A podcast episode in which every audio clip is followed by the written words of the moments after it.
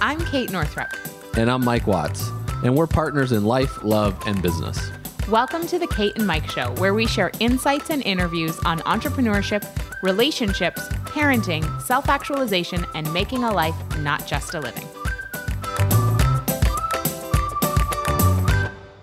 Hi, welcome to the Kate and Mike Show. This is Kate. This is Mike. Today's episode is one that has been brewing, I think, for a really long time. And it's so interesting because Mike and I are usually pretty in sync. I think we we work on being synced up and we work on making our connection stronger. But I will say oftentimes we have ideas around a similar time. And just one or the other of us says it first. And so this time it was you who said it first when we were talking about what we should do the podcast on this week. You said, How about alcohol and sobriety? And I personally have been following a lot of folks questioning our cultural relationship with alcohol online. And I'll share who they are throughout the episode, I'm sure. But last week I listened to Melissa Hartwig Urban's new podcast, Do the Thing, with Holly Whitaker. And Holly and Melissa have been Instagram friends of mine for a bit, Holly for longer. And the episode was about sobriety and a different approach to recovery than the one that's sort of like the only option, which is either go into a tree uh, rehab treatment center, which most people can't afford to do. Because were you about to say treehouse? I was not. no, I was doing a combo of treatment and rehab, which most people can't afford to do because they have to still work their jobs, or to do AA, which you know I've never done AA. There's beautiful work being done in the rooms and 12 step work, and it doesn't work for everybody. And so it was a really interesting conversation. So I highly recommend going to listen to Melissa Hartwig Urban's new show, Do the Thing. I've been listening to several episodes, but also it spurred in my head. I was like, you know what? This is a conversation that I really want to have with Mike on the Kate and Mike show because I'm not really a drinker. I never have been. And I'll talk more about why. But Mike has a very different story with alcohol and substances in general. And I think you have a pretty remarkable story with substances and alcohol specifically. So I'm going to ask you some a couple of questions and then I'll of course share as well. But is there anything you want to say as preamble to this conversation? What's a preamble? A preamble is something you say before you actually start. Like it's like intro. Oh. Um like the preamble to the Declaration of Independence is We the people, in order to form a more perfect union, establish justice, ensure domestic tranquility, provide for the common defense, protect the general welfare, and provide the blessings of liberty for our country and our prosperity, do ordain and establish this United States of America which is from Schoolhouse Rock. That was amazing. Thank you. Everyone else, slow clap, applaud, Kate. That was amazing. Okay. How do we kick it off there? That was a good end of the day, though. I have to say, we're this is a nighttime episode. This is an after bedtime episode. We are. Uh, what a day! I have to say. Let's just. Uh, I'm just going to dissect the day. This is my preamble into this conversation we are doing the do or we're doing your the live streams of your workshop. By the time this episode comes out, they will be over. Yep. So that's fine. However, mm-hmm. The day this episode goes live, people can still get them by getting the do less immersion right because it's a bonus. That's correct. So you, if you're interested in that, just go over to katenorthrup.com forward slash course. Yes. That's correct. So katenorthrup.com forward slash course. It wasn't much of a pitch. Um, That's fine. No, no, we can we can close it out if we want. I'll close it out with a stronger pitch. Anyway, well, ju- the Do Less immersion, basically, just to sum it up, is a work.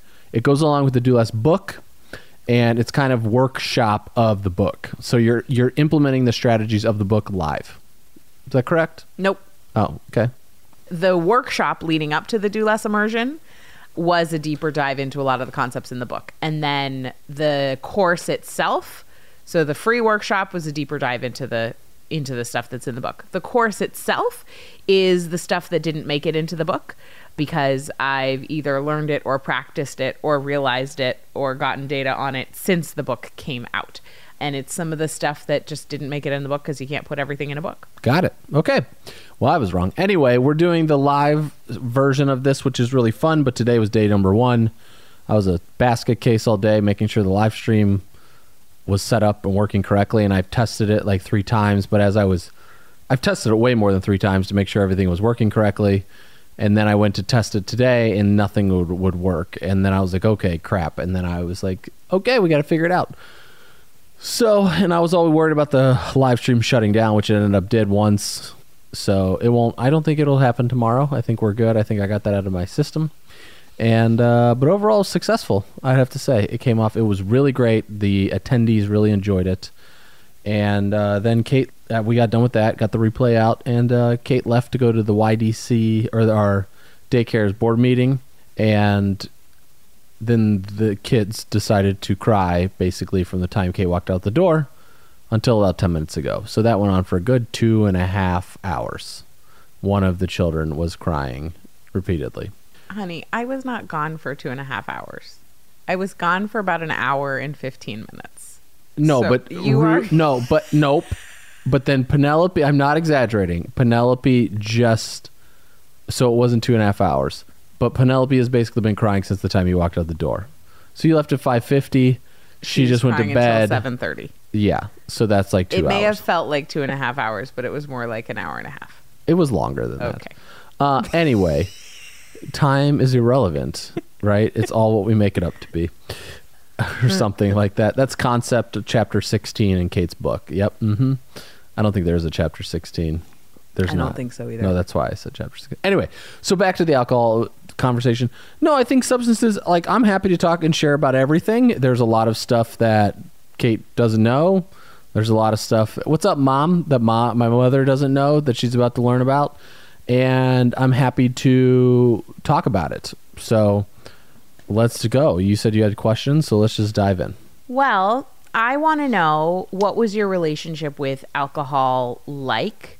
Like, when did you start drinking? And can you just talk to me about your relationship with alcohol up until you were about 28? Yeah.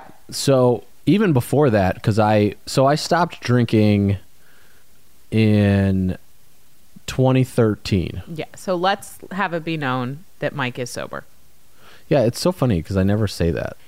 You know what? I say that only because Well, people true. understand it, right? And it's also a lexicon. Yeah. Yeah, it's a word that people understand because when you say, so I just want to also say when somebody says, I don't drink, so I don't drink. There's a lot of people that say they don't drink or they don't drink a lot, but they actually drink more than they think they do. I really don't. This is- I'm drink. totally- I might drink an entire drink over Correct. the a year. Yes. Like we're talking. If I order a glass of wine, it happens like once every five years. If I have a glass of wine at a party, I'll usually take a sip. Yeah, I can explain your drinking. We went to our wedding and you drank a quarter of the our wedding. They made a cocktail for our wedding, It and you drank called like what was it? It had a I forget name, the name now. it? It's in the book upstairs. Because we had a road trip themed wedding, and Yeah. the cocktail was themed. I can't remember. It was. But you drank like a quarter of it, and that was it. That's all you had at the wedding. and then I lost my beverage, and I never thought about it right. again. And we, so yeah, you don't, you are someone that will have a beverage very rarely, most of the time at a wedding, or if you're out to dinner with friends, but it's very rare. And I can talk more about my relationship with alcohol later. But the reason I refer to you as sober is because you don't drink, and historically you have had a problem with alcohol. Yeah, so I stopped drinking. It was basically February, I want to say, of 2013. And I can explain, is that right? I have no idea. When was Gabby's New Year's party? No, Gabby's New Year's party was in 2012. It was, It was the year new from year. 2011 to 2012. So it's been 2012 is the last time. And then the last time I smoked weed was in 2011. And that was in Colorado. So but before that was like I probably a year and a half or so. before that. And so the last time I've done any other harder drugs besides weed or marijuana or cannabis now, right? There's the we're we're classing up the terms as marijuana becomes legalized in the United States. We are everyone is it's so funny to listen to people talk about this stuff now. But it's yeah, so that is basically like I was a very avid. I started when I was 16 years old, and I remember going to my very first party to drink alcohol. It was Gatorade and vodka out of bottles, and it was at my buddy Scott's house in his basement. There was probably like 12 of us or something, all hanging out, and I would I re, all I remember is like basically crawling to the bathroom because I had to pee like every hour like not even. It felt like every five minutes. I was just crawling back and forth. I was totally drunk and I w- couldn't walk, and I was crawling back and forth to the bathroom to where we were hanging out. And the first time I ever smoked pot was at the Tom Petty concert in Indianapolis. So I was also about probably 16, 17 years old at that time. So then from there, uh, I went on from 16 to 28. I went to college. Like I, we had a pretty really we partied a lot in high school. Like we drank a lot. We would stay at friends' houses and we would sleep over at their places and we would throw parties. There was parents that were involved in situations where they just let these go on. There was and it just happened. You know, we were partying with parents as high school kids. And that's what took place. And then I went to college and pretty much like that was a crazy crazy experience. I graduated with 2 degrees but really my major was in socializing and throwing parties and having fun. Should we talk about all the other stuff? It's completely up to you. honey. Oh, okay. I'll talk about all this stuff. Anyway, so then I started selling drugs, and I started selling drugs my freshman year in college, and that went on until my senior year. And I actually was in school for five years because I changed my major and then double majored. And Do you think being in college five years had anything to do with how much you were partying? no, Oh, okay. The only the only reason yes is because I did really bad my fresh my first semester freshman year. So I ended up flunking a class because I took calculus in high school. And then so they the guidance counselor told me that I think I got like an F and I had like a 1.8 or something after my freshman year soft or my freshman first semester or something like that. It was really low. It was like 2-1 or something. And it's because I flunked a class and I got a C in another class. Like I was in classes I should not have been in because it was too hard. And I didn't know you could drop classes. I didn't know that was a thing. And so I just went to the classes and ended up failing, you know, and just took an F. And I got in a huge fight with my dad about the whole thing. So I just, yeah, but I ended up starting. I mean, it's possible. Like, really, it all went together. But the reality was, like, I was in over my head with these education. I ended up taking like a, I was in a sophomore level calculus class as a first semester freshman, and I didn't know what I was doing. Like, I just had no idea. I was going very fast, and I didn't understand it. So then I ended up starting, and so what ended up happening is we were there was a bunch of people on our floor that we would smoke weed, smoke pot together, and we would just go out and have fun. And then we ended up, I met a dealer who would get pounds of weed at a time, and he asked me if I wanted to because we were giving it to all of our friends, and we were getting bags and eighths for all of them, and so basically it works in eighths and like eighths and ounces and pounds. It's kind of how you talk about what you want to buy. And so then I just started doing that. And I started selling weed out of my dorm room. And then my roommate would steal it from me, and we caught him one day in my freshman year. So that was that went down. And then that continued into living in a house with multiple people all selling drugs out of the house, multiple run-ins with the police. Then we moved in throwing massive keggers. Like people from my high school would go home to Valpo, where I grew up, and they would tell my parents that they were at my house partying last weekend. So I don't know what's up with people, but I don't. I never understood that. It's like they would go home to their parents' house and then tell my parents they're at my house partying. So of course my parents would call me and be like, "Oh, I heard you threw a party," you know. And so I was like, "Yep, yep," basically. But the biggest party we ever had was eight kegs. We went through eight kegs at our. We didn't. We, I was not in a fraternity. And so then that went on. That was like sophomore year and junior year was more of the same thing. And senior year, the first time, really started to calm down because everybody was leaving. And then I also started like I was getting older, and so my clientele ended up all like leaving Purdue. I remember freshman year that they they sit in the orientation week and they say look to your right, look to your left. One of you three people will actually graduate from this university. So that's 33% of the incoming graduating freshman class will actually walk out the door.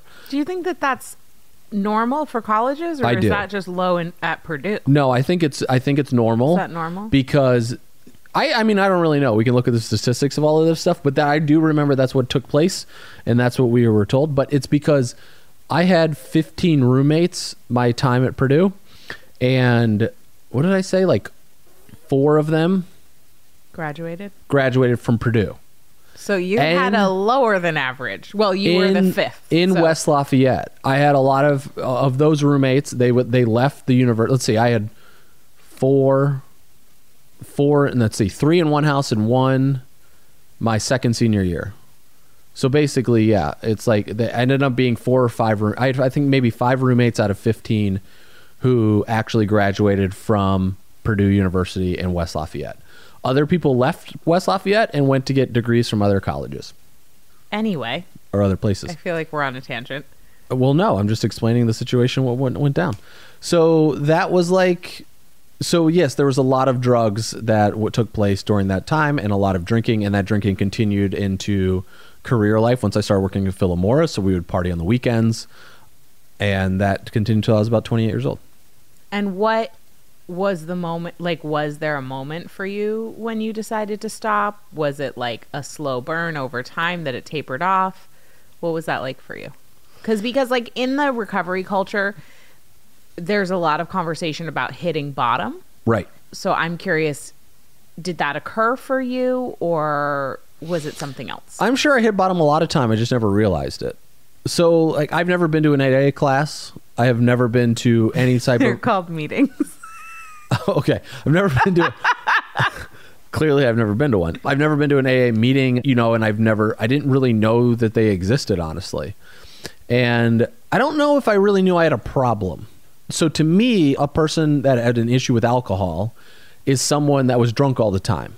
And why did I come up with this? Because the way the movies or TV or what you hear is alcoholism is something that somebody wakes up in the morning starts drinking which is hilarious because I would do that on weekends and stuff but then also you just start drinking you're drunk all the time but to me I never I didn't think I had a, an issue and I can we can talk about what that what I started realizing when I started paying attention to how the issue developed. So first there was also I was smoking cigarettes, I did a lot of drugs, and then I also drank. Right. So origin, what ended up happening is I just decided that I wanted to stop smoking cigarettes. So I was working at Philip getting free cigarettes, but I wasn't oh, the irony. yeah, so they give you free cigarettes.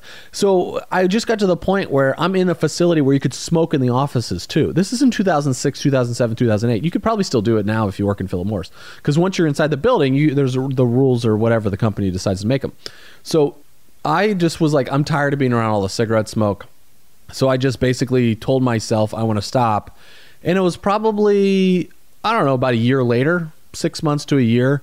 But I always had these little things that was like, it's time to stop doing this. But I never beat, I, I never really beat myself up about it. I was just like, okay, I know I want to end this this pattern. I know I want to end this habit. It's a matter of time. And then I just eventually stopped. And this was probably about a year and a half after I started working at Philip Morris. So I was about 28 or so years old. Some people try their whole life to quit smoking and never can. Yeah. Why do you think you were able to just decide and stop? I don't know. I can't answer that for everybody else.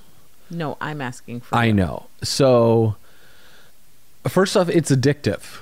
It is proven science that cigarettes are a very addictive thing. But the one thing that I've realized with my drugs and my alcohol, and now it's food, right? I've been on a food journey over the last, like, I've gotten fat and lost a ton of weight, then gained weight again. I'll speak for my fat for me, I should say. Like there, you know, there's a, everyone has their, their own story, but like for myself, and I'm not just saying that to really be negative on myself. Like, no, I put on more weight than I should be holding on to, and it made me uncomfortable, right?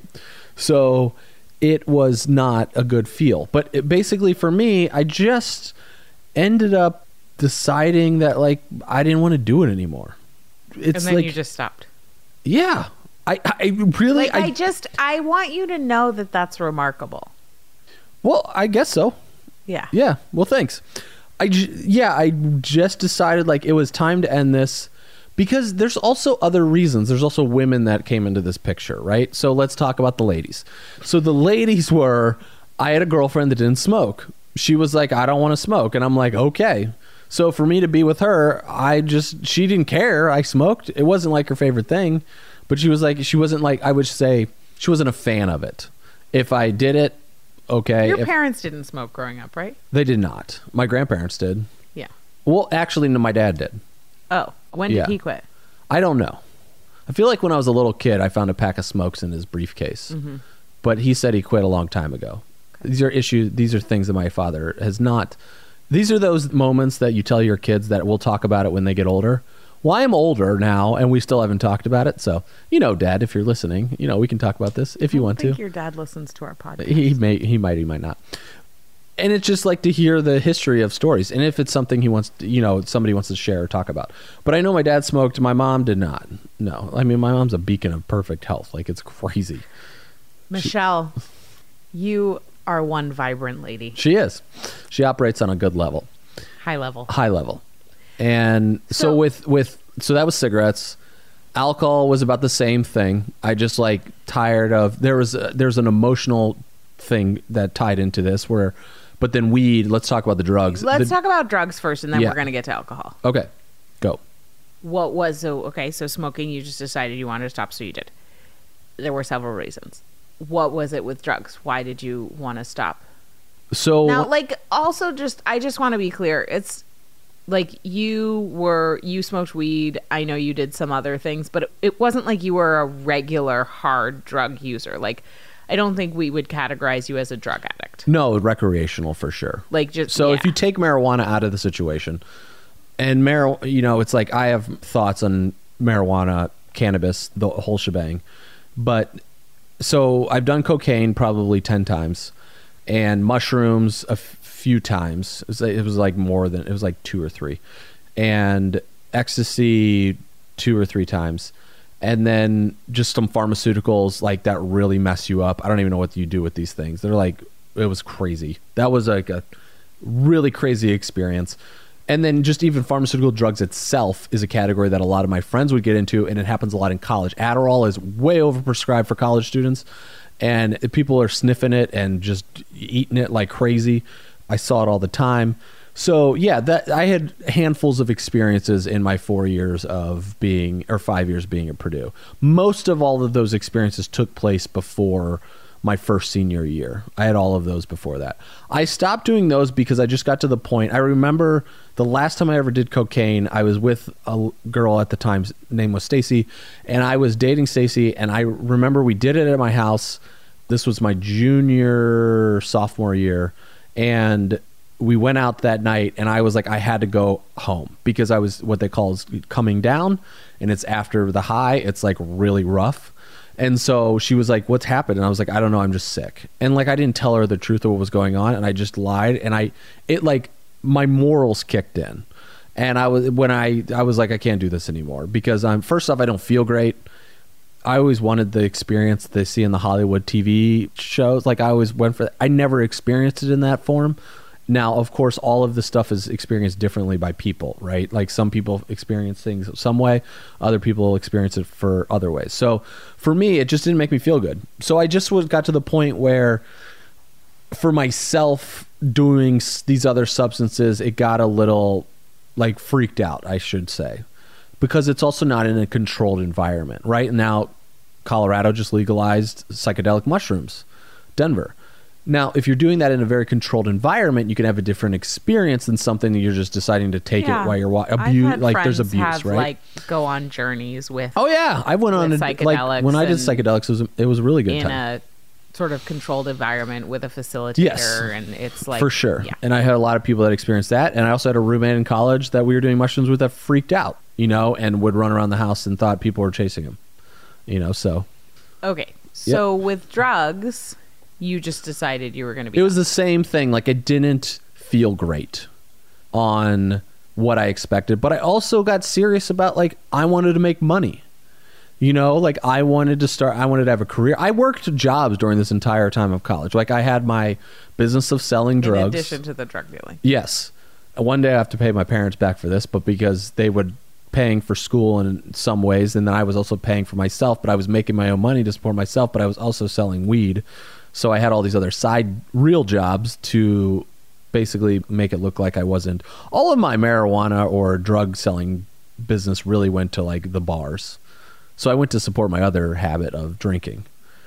Right? So there was so crazy to think back on this.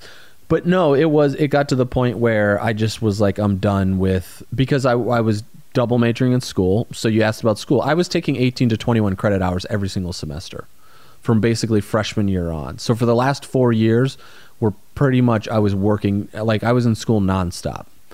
So 18 to 21 credit Other hours. than when you were drunk. Well, I was in I was in school a lot. right? I took a for me to imagine Okay. how you could possibly do that course load because with the it's amount called of partying you It's called functional alcohol. Well, also when you're in your 20s, you can literally do a lot. Right, and then your could, but body, I know other people your can. body is very forgiving when you're in your Yeah. 20s, especially your early 20s. But I had a full course load. I worked two to three jobs almost every single semester, and then Did you ever do your homework? and then I did I did homework. We got it ah. done, and then I also partied. Right, so that was my life. I didn't do extracurricular activities. Right, like there Well, wasn't did. They just clubs. weren't like part of the college. right, and so it was that was like the, Yeah, that, that was was the drugs. Now, do you want me to talk about the selling of the drug situation or no? Well, I wasn't even really expecting that to come up in this episode.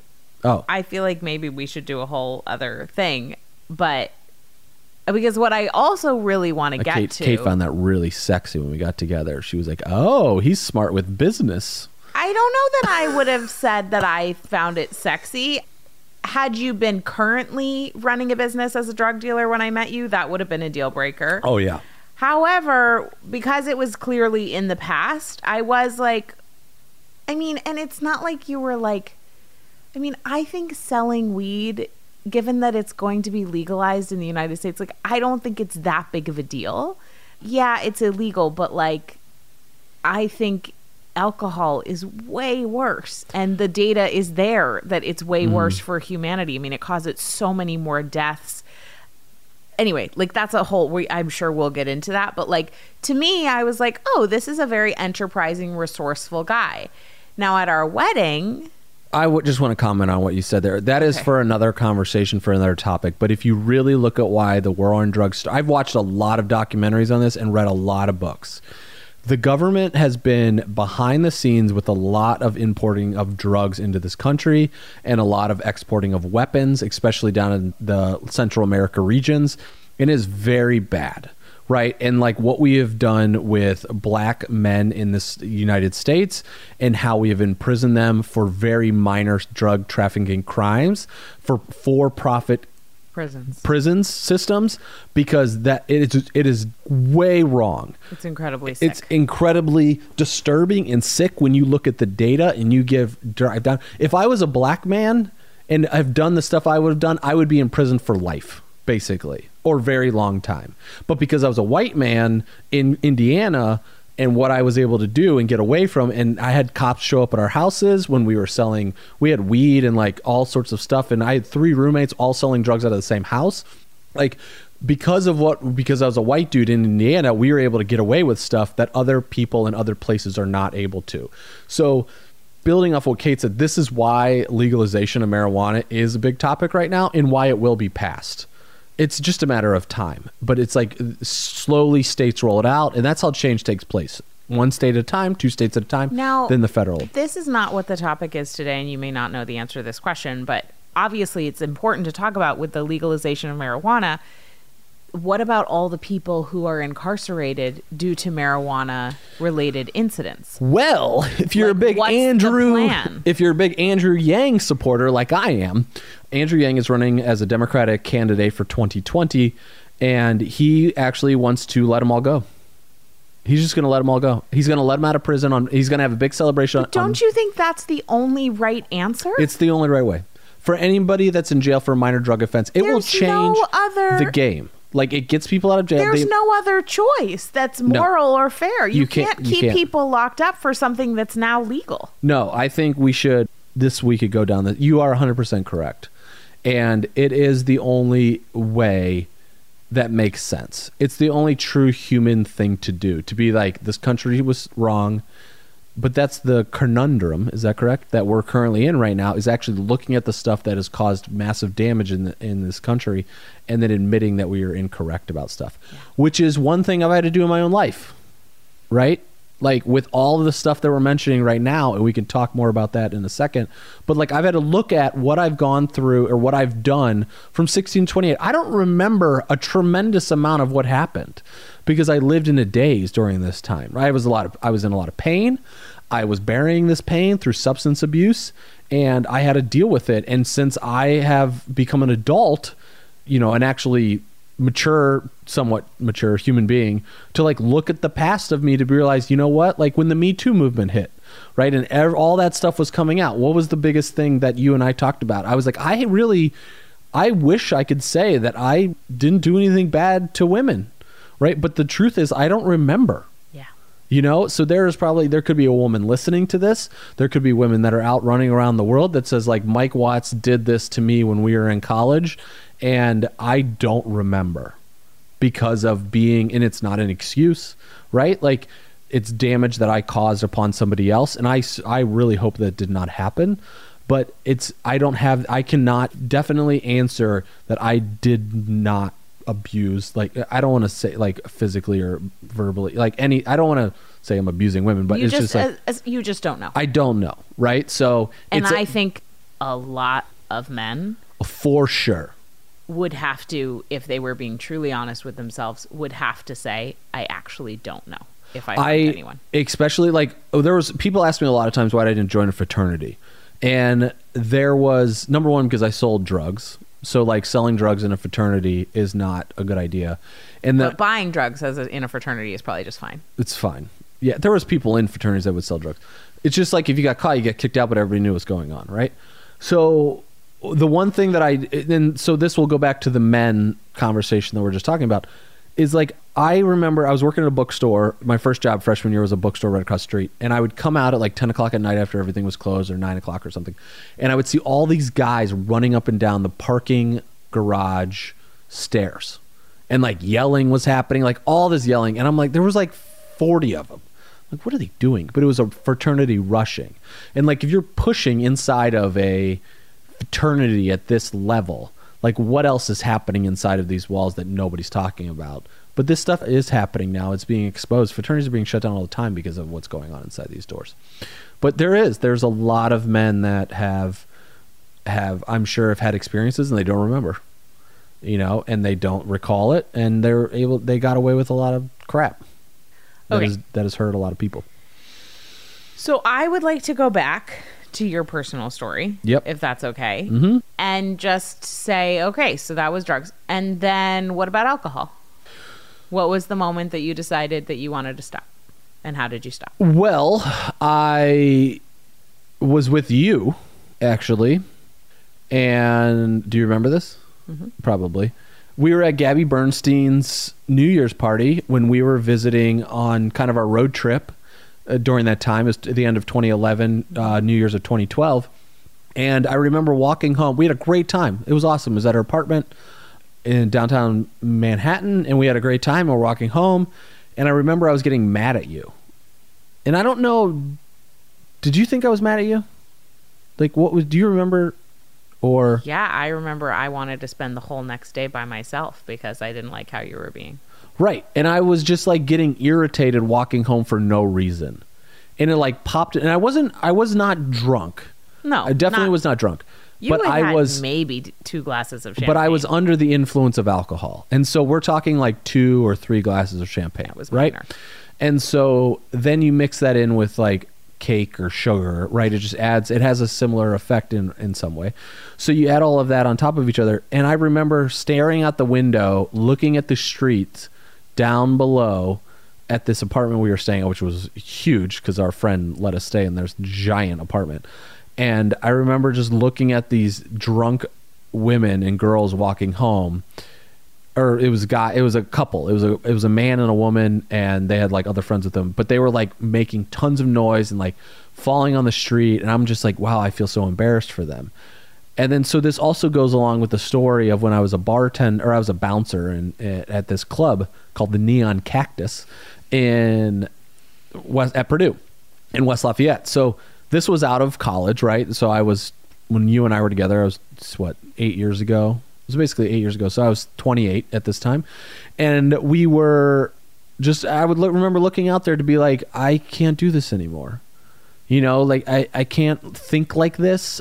I feel very foggy. I'm like losing my central nervous system, like where I'm at. I'm upset with this girl that I'm traveling with, and I don't know why, like for no reason. And I'm like, was got upset at you for something. Like we were just having a normal conversation at a good time, and I realized like my emotional stability of who I was was out of check. And it finally clicked with with that guy. So I met this guy in Starbucks a long time ago it was probably 2010 and so I think you've talked about this on the podcast. Yeah, and so he told me about the four pillars of the way the physical, the mental, the emotional, and the spiritual. These buckets, and when they're one out, out of the whack, like he knows he's got to fix it, right? If his spiritual's out of whack, he does whatever he needs to do, breathe or pray or whatever. And so for me, I was like at that time, my mental game was really off, and I noticed is when I'm using this. It's the same type of thing when I the last time I smoked pot because that was in Colorado with my old roommate from Purdue who started growing weed when it became legal out there and had this amazing operation. Like it was a, from an engineering perspective, was unbelievable. So that was the last time I smoked weed with him. I felt the same thing when I smoked weed. I was like, I am like I can't function. Like I don't like this feeling anymore. So when I was with you, I just like something had to change. And then I came home Diane and I sat at your mom's place. We had a dinner, and that was basically the last time I drank alcohol because it was like February, and we we her and I love drinking champagne together. It's like amazing thing, and we just had a, a glass of champagne. But I just knew because I also knew I was running out of money. Like we were starting this like kind of partnership together and you also weren't a big so it goes back to women the women whereas like i'm with you you're not really that big of a drinker. So i'm like okay what am i doing here? I'm right? like i'm less than not really that big of a drinker. Oh no correct. Right. You, you do not you really i think this year i don't even think you've had a glass. You, i think i've had no alcohol no alcohol. You've had well you've I had think. kombucha right? Okay, so I've had kombucha, and kombucha has an effect on me in a way as well. Like I notice when I do have it, that if I have it like during the day, I'm like, I don't like this. You know, I like the way I feel. So it was that moment where I was just like, I got to change the, what I'm doing here. And I know going to alcohol is not the answer. So to answer people's questions that they might have about like the perception of going to a bar, out to dinner with people, and how do you feel, I don't care. Like I literally don't care. I go to parties, I don't drink. I go out with people, I don't drink. I go to restaurants, I get water. You know, it's like we go to parties, I just get water. We go to a bar with friends, I just I order water. Yeah, I mean, I've been a non-drinker for so yeah. long; it's really but not there's, even a thing. I've heard this a lot from people who had, that have been in a situation when, like what I'm sharing now, and they're like, "Well, what do you do when you go out to friends?" Like, it's who cares? Like, it's well, I will say though, having been a non-drinker for so yeah. long, here's what's interesting. I'm always very wary of the people who have a problem with me not drinking. Oh yeah, because if somebody else cares, that tells me about their relationship mm-hmm. with alcohol, not my relationship correct. with alcohol. That's correct. And listen, everyone has a different relationship with alcohol. I come from a family of alcoholics. So mm-hmm. growing up in my family, I'll never forget this. I was 10 years old and I came home from my little friend's house down the street and I said to my parents, "Oh, I won't say who it was. I'll say Libby." Her name was not Libby. I'm going to go with Libby though. Libby's parents just told her that her grandmother is an alcoholic. Do you believe that they just told her that and they'd been keeping a secret? And I was 10 years old. And I didn't know this at the time, but my mom was like kicking my dad under the table because they'd been covering up my grandmother's alcoholism our entire lives. Hmm we would go, we would be on our way to go to Kennebunkport for the weekend. And we would get a call that Grammy had fallen and we would cancel the trip. And I mean, I won't go into all the stories from my dad's childhood, but so my parents were really honest about alcohol addiction and well, starting when I was 10, which I think is actually an age appropriate time to start talking about mm-hmm. it. And my mom was always really would talk to us about the fact that I mean, this is, you know, there's pros and cons to having been raised by my mother. But one of the pros is that she really, you know, so many of her patients were adult children of alcoholics. So this was like in her practice big time. Actually, doctors in general have a much higher percentage of being adult children of alcoholics hmm. than other professions. So she would talk about that people use substances to not feel the things that they don't want to feel.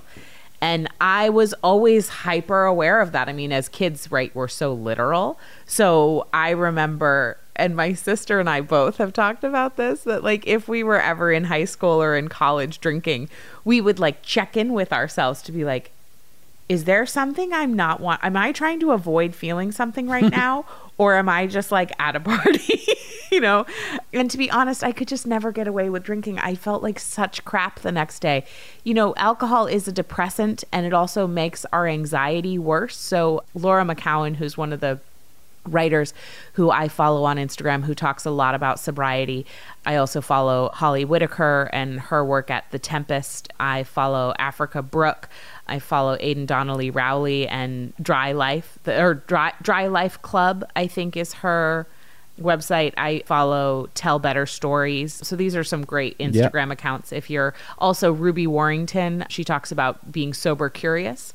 So, by the way, I just also want to say there's like, I think, a whole spectrum of relationship with alcohol. I don't think that you have to identify as an alcoholic in order to have a problem with alcohol or in order to consider that maybe it's not like maybe it's an energetic drain that you don't need even if you don't have a problem with it right so there's like right. a whole no, it's it's, it's the same. It's the same with food. It's the same with It- shopping. It's the same with yes clothes. there's a whole spectrum It's like, well, I mean, Gary Vee's a guy I've been following for a long time. I mean, he used to, he sold sixty million dollars with alcohol in his family's liquor business, but he doesn't have a problem with alcohol. Like he barely drinks. Right. Like at least that you see. I mean, he, he's documenting his entire life.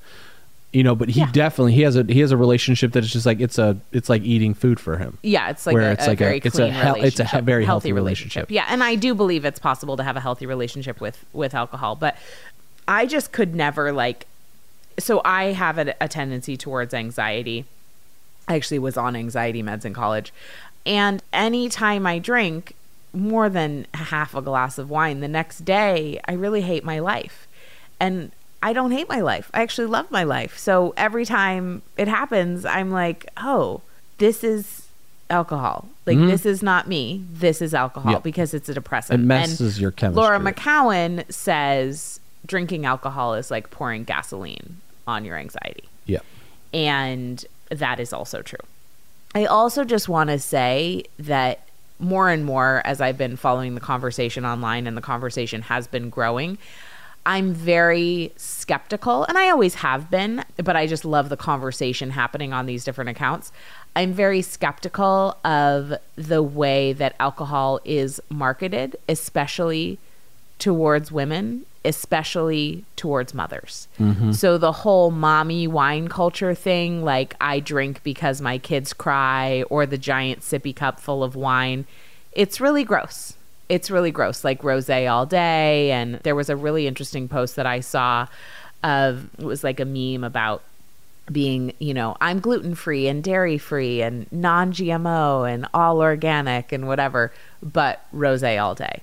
And just like the the sort of mismatch that we can have around like being really attuned to health and what we put in our bodies and then drinking ethanol, Yeah. which is highly toxic. And listen, I mean, I also I drink some kombucha, like I eat sugar, you know, Mike and I when we go to the movies, we put the 25 cents in and we get M&Ms, you know, so we have a little handful of M&Ms. Uh, so uh, Mike and Ike's. I'm a Mike does. Mike and Ike's, Yeah. but they didn't have them the other day, so you I did know. M and M's. I'm an M and m girl, but anyway, so I'm just saying, like, it's not like I consider myself completely like clean living. No, we're not. Um, we're not preaching here. I'm not Like, preaching, not- but I think it's just like I basically wanted to have this conversation because I think your relationship with substances is really interesting in that you didn't really go through recovery. Like you decided to stop and then you did. Which is a I mean, I don't. I know, don't know how unusual way, it is, but I think it's kind of unusual. I mean, I feel like I don't know what the definition of like the AA version of recovery is, but I've definitely been on a journey. You, Right, you're right. like, I so- shouldn't say you didn't go through recovery. I should say you didn't go through AA, I didn't go through a like official recovery. I just went through myself your own journey. dealing with my crap. I guess you could say. So, yeah, and it was. I mean, it, this is not all peaches and roses. Like I went to jail twice, right? Like from alcohol. One was a DUI, and this was in college. No, and it's the really scary. You could have killed somebody. Yep.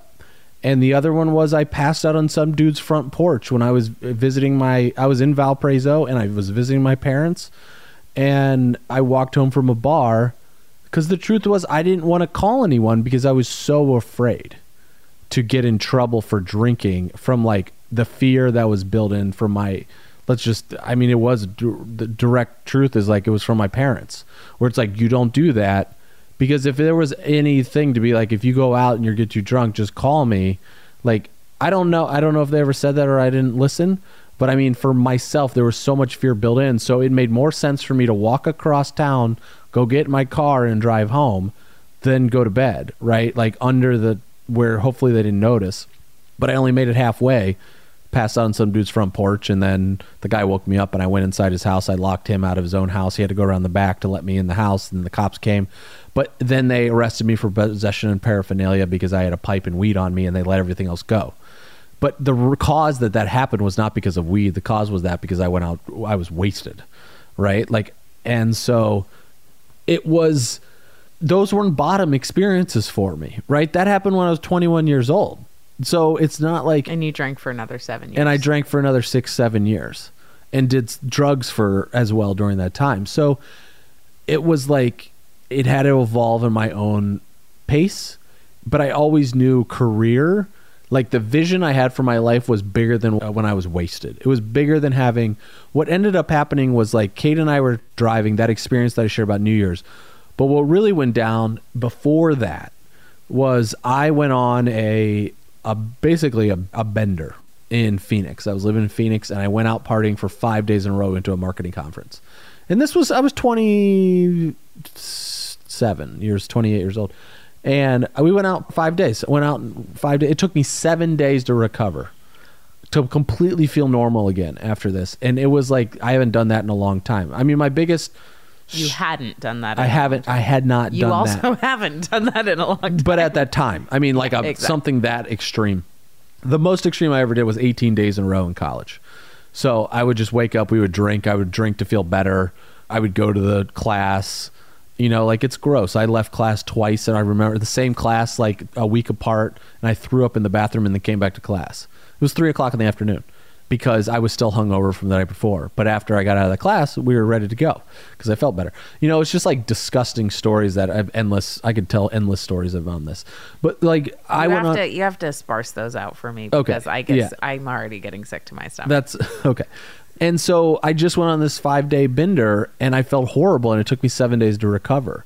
And I, at that time, I was like, I cannot do this anymore because I was building, I, that's when I started building the business. I was building it for about a year. And, you know, that was the whole reason for the marketing conference. But I'm in Phoenix and I'm just like, what am I doing? You know, I had a lot of time to think. And then I lost like my joy or purpose of life. So I, I watched every episode of Seinfeld to laugh again. And then I watched every episode of Entourage to like get the vision again of like creating something, you know, even it was like this monster car and whatever and the house and stuff for the Entourage HBO documentary. And it just like not a got me well, it was originally created based TV off show. Mark Wahlberg's life. But anyway, it, it's a TV show. And then it ended up happening where I was just like, I'm going to stop all of this stuff. So I stopped going on dates. I stopped going partying. I just kind of hung out with myself. And then I was like, wrote down on this is when I wrote down on a list that, about like, what do I want in my life? Like, I want to create a business. What kind of woman do I want in my life? And I wrote all these things down. And then within two months is when you, it was, this was in November of 2010. And then basically it was like you know, in those next two months is kind of when everything kind of cleared itself up. And then we started traveling together and you asked me to go on the road trip and it changed. But it still, it didn't change at that moment, right? Like I just went on this huge drinking binge, but then it, I kept, I stopped drinking like about a year later officially. But you, when we were on our road trip, just I was pretty much fair, cleaned up. You didn't drink because I No, because didn't you didn't drink, drink. So we just it wasn't like Well, I also we- didn't have any money, and alcohol eating out's expensive, right? Like, you want to save money, stop drinking at restaurants. Like, it's expensive, and so I knew that when we were going out. But it changes, like, to be in a state where you think we need, or like, to for me to believe that I needed alcohol, even like when we first started having sex, right? Like, to this day it's much better but early on our relationship most of the like the experience i ever had with women was i was drunk right so now i'm not drinking and then having intimate relations with you right like you didn't know we were going down this path but like in my own head like I have my own thoughts now. Like before when you're wasted, like you just don't you're not thinking about anything, right? Like you're just in the moment that it's there. But now there's thoughts going through your head and like how do I do this when I'm not wasted? Like how do I be in an intimate relationship with a woman when I'm not drunk? And that has taken a long time for me to reprocess my life or because then you start the vulnerability comes up. I start thinking about myself. I start thinking about shame. I start thinking about these feelings. I start dealing with issues of that come around like this is in the like just being in the bedroom and what that's like. Be like i've never done this you know and then you start but that happens in all aspects of my life that i've experienced. This happens within business. That happens when you look in the mirror in the morning and like who's the guy that's going to be there? Like so it's all of these things as i've experienced to stop drinking that has it has forced me to really become a better person for myself and to become and to learn and to change and grow. That was my whole skin journey last year was about more growth and it's like I was texting with or I was emailing with somebody the other day. I'm like, I'm so sick and tired of growth. Why do I always have to grow? Like, why can't I just be here? Like, why do I have to, you know? And so it was it was a joke that we had going back and forth where it's like this constant evolution of growth. It is. It's exhausting. it is exhausting. Growth is exhausting, and like when you choose a life of being awake most of the time, it's like, oh man, and it's, a lot. It's, a, lot. to pay attention to be conscious. It's a lot. Yeah. and you know, it's not for the faint of heart to be sober and awake. Correct. And that's It's the a lot, and I can really see why a lot of people check out.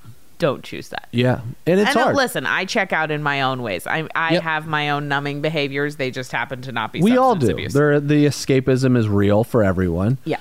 And so we just do it in a different. I, I mean, now I do it in different ways than I did when I was drinking or smoking. but certainly less harmful ways. I would say uh, I think technology is a harmful thing, it is, but like you're not at but it's not a physical. That is correct. I'm not drinking and driving in a car. That's what I'm saying. Right. So and also you're not killing brain cells by smoking weed all day. Yes. Now we, I don't know about killing brain cells by being on technology. Maybe I don't know. Yeah. it- I don't know that we have. but I feel like they're. I mean, the biggest like it's been a journey for myself, and I now I can now I'm very open to seeing because my family on especially on my dad's side has an issue with alcohol. My cousins, I don't really know about my grandfather or anybody besides that, and like I don't I've never talked to this about my my own parents about it, you know, but I do know like they enjoy beverages. My mother is much more like you, where it's like every once in a while. And I know my dad has had it like when we go out to dinner, or we have this, or he has it at home, or he used to before he used to have it every night, you know. And but now I don't see that that often anymore. So I don't know. He's on his probably his own journey around this. And then it was like my brother and my sister. I remember my brother told me that he didn't want to be like me because they watched me being very destructive in high school and college. And now my brother, I know he's been on his own journey with it afterwards, not in a bad way, you know, but just whatever social and environment. And because a lot of times in, because I also think it's hard when you're young because it's like the cool thing to do when you're in high school. There's a lot of pressure. And he didn't want because he ran cross country, so he didn't want to hang out with a lot of people because he didn't want to go down that route. And I know he had a hard time in college because it was the same thing, you know, for him. And so for me, it was the way to get friends or it was the social not get friends but i had friends in many environments but the truth is like they weren't real relationships back in the day i don't speak to anybody that i used to go party with in college really Like there's one or two people, and I don't see them that often. And we talk once a year, once or twice a year. But like those, the, they it wasn't sustainable, especially since I had 11 or 15 roommates and 11 of them left. You know, and so there was things that I wasn't proud of. There's things that I have done that's not been great. Like I wasn't happy to go to jail twice because of these instances. I'm just grateful it wasn't more because it could have very easily been, especially when we were selling pounds of pot out of our house, and like, Well, yeah. it was it could have been a lot more. I also think it's really important that you acknowledged that due to your privilege, like your profound privilege, is why we're even sitting here today. Oh, for sure. And I understand, like, I mean, one thing is like you hear this a lot around what black fathers have to teach their sons. Um, and black mothers. and black mothers have to teach their black sons about what that experience is like with cops. And if you think we're crazy, like just turn on the news. Like it happens all the time, Well, even and today. also the show which we have not watched yet, but the new when you see me, that new Netflix show that came out, yeah. And there's a lot. I mean, like the Thirteenth Amendment is a Netflix show that's fantastic. Like, also I I, mean, it's would really disturbing, but- read Just Mercy by Bryan Stevenson. There's endless. I mean, like if you want anything we can dive into here, I know that feeling of seeing a cop and being freaked out about what's going to happen to you. Like I have a friend of a man of color who wouldn't go. He was afraid to like go around Trump signs in yards when we were on vacation together because of the fear of what that sign means in so many ways, right? And so he was scared to like be with it walking down the street with To his daughter walk, yeah. to take a walk. And I was like, wow, you know, but I I know what that feeling is like for me even today. When I see a cop behind me, I freak Well, out. okay, Okay, so- hold on. And so the only you can tell the story. I know what you're going to say. And it's true to this day because I used to carry pounds of pot in my car and I knew if I got pulled over that I was screwed. You know, so I lived with a fear of police for a long time because also I know about police planting things. Like there's a lot of darkness that comes with also police officers as they're trying to do good, but there's also a lot of darkness there because there's a lot of power. It's a lot of undeserved power that they hold. And so I would see this at college and then I would also feel it at college because I would be carrying these substances, which was technically against the law, right? But then I was possibly go to jail. And this has gone on. This is something I still carry with. When I see cops to this day, I lock up. Like I get anxious because I'm afraid. Like I don't have weed in the car. Like I'm not gonna get pulled out. Like I'm not gonna go to jail.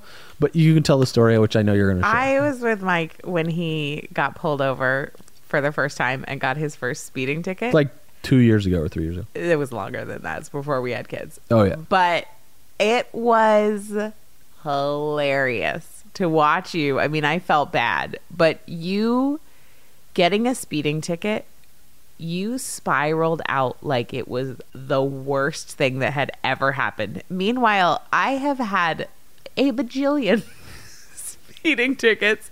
Now, I'm not like a reckless driver by any means, but but like I don't know, like to me it's just not that big of a deal. I haven't had a speeding ticket by for the, for the record in over 6 years. But it was just like such an interesting thing to be like you have gone to jail. You have sold drugs. Like getting a speeding ticket, it's just so interesting how you really spiraled out and you went into a deep like shame place about it. It was really interesting to witness.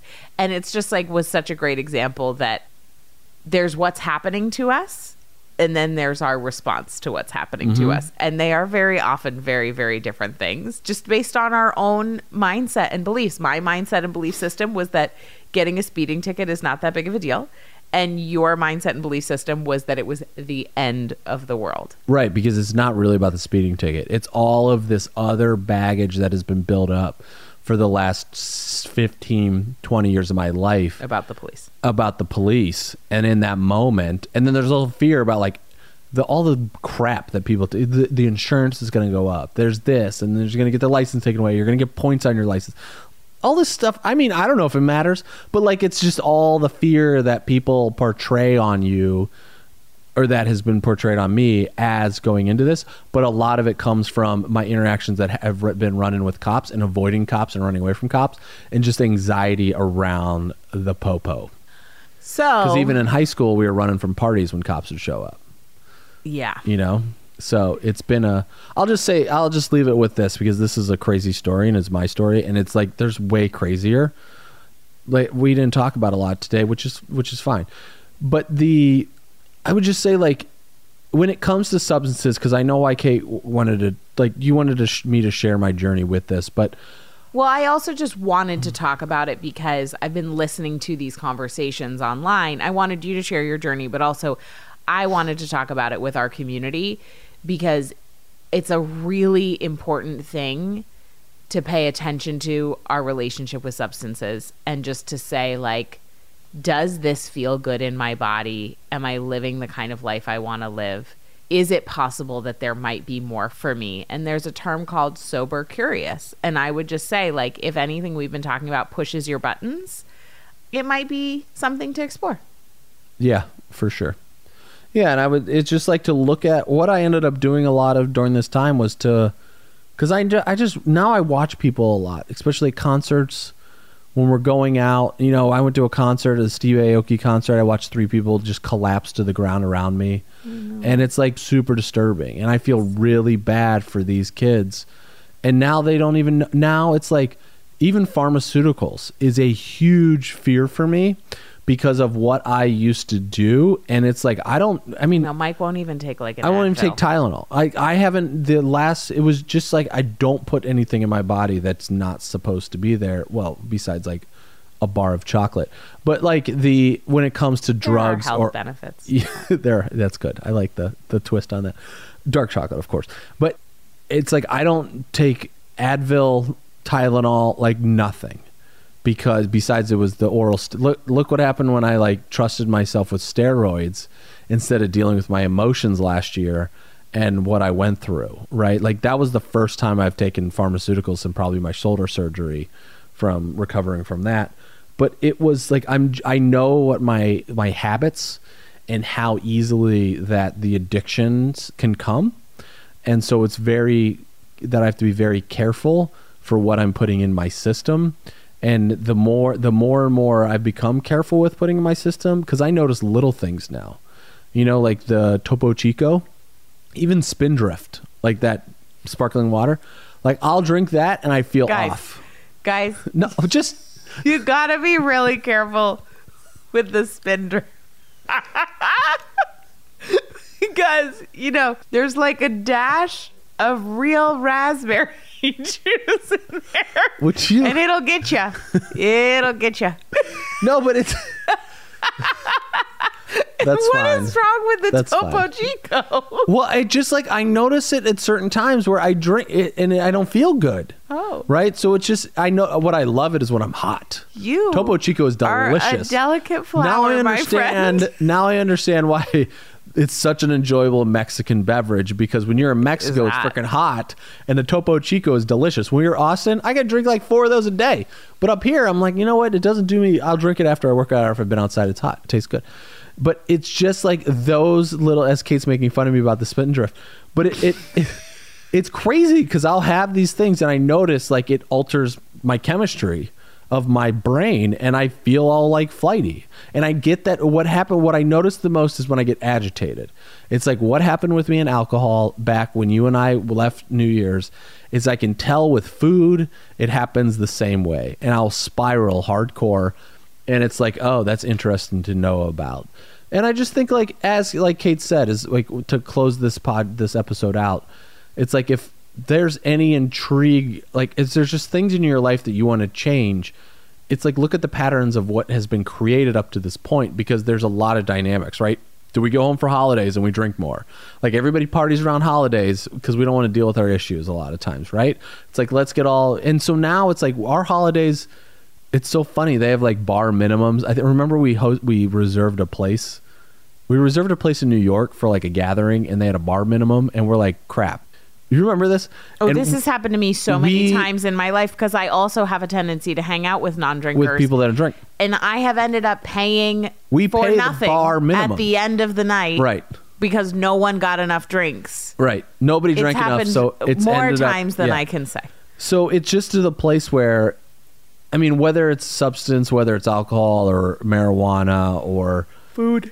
I like marijuana cracks me up because I'll be like, there's people that want to smoke weed because it's more legal now. I'm like, there's very few Snoop Doggs in the world that can just smoke weed all day and like become famous rappers. But they were, s- they also are probably have a team of people that are like getting to their appointments on time. Snoop time. Dogg is right? not a good example no of somebody It's to no, like it's model not. your life. no, no, no. after. But it's the same as like when I listen to country music, it's all about drinking. When you like, it's like you go to raves and you're supposed to get all messed up, and it's like, how do I have a good time where I'm not all jacked up, right? So Let it's just count the ways. I mean, the biggest thing that I have is like, how do I?